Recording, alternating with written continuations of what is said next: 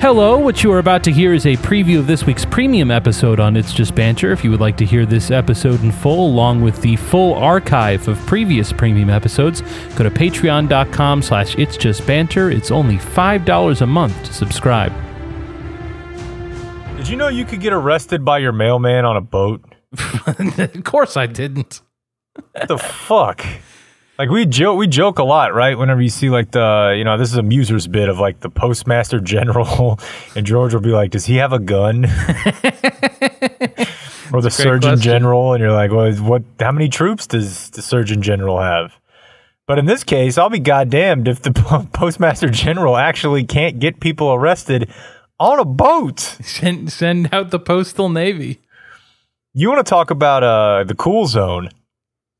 Yeah, know. yeah, yeah. it's pretty weird. You know, I don't know that I really want the federales to have unchecked uh, law enforcement powers, and I also don't really know that I ever wanted to know Steve Bannon existed. But if those two things are both going to be the case, the mailman arresting Steve Bannon on a boat over some fucking GoFundMe for the wall. Dude, that's a fucking Yahtzee. I just rolled. I, just, I just rolled all of the die and they came up perfect. You, uh, yeah, no, I, I, I, I have no notes. there's, there's nothing about the story I want to change. Yeah, and and and I don't really know anything else about the story because, as you said, I don't care.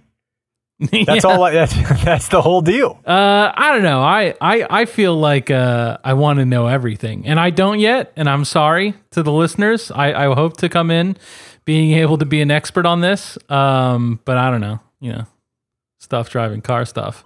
I mean, I guess it would become more interesting to me if they arrested um, Sher- Sheriff Clarke like on a horse. That would be good. Uh, if Like it could be justified specifically, that would mean a lot to me. Oh, did you? Whoa. That's a fucking great callback. I was just going with the fact that he looks like a guy who would be Yeah. on the run on the horse, but you're talking about the time that he was like, uh, well, do you have it in front of you? I'm sure I could pull it up fast enough. Didn't he Uh, like, wasn't he like bemoaning how soft athletes are and saying, look at a real winner like Justify? I mean, it, I, I think that it was that Justify had just won the Triple Crown. I believe that's why he was uh, tweeting about uh, Justify. But it was uh, real Donald Trump should invite Justify to the White House lawn for winning the Triple Crown. So, yeah, this is the day he did it. Justify is a winner like Trump. That's making so so far. I, I would say the whole tweet. You, you've got me. I don't think it's weird. Let's Yeah, finish well, up. it's it's just kind of funny, you know. It's like, oh, that's quirky. You'd invite, you know, you invite championship teams to the White House. This is a funny idea. What are they?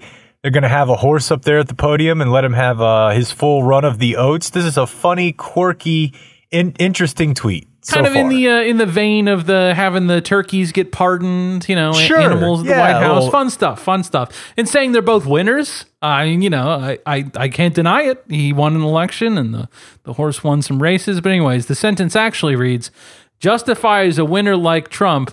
Who could care less about leftist identity politics?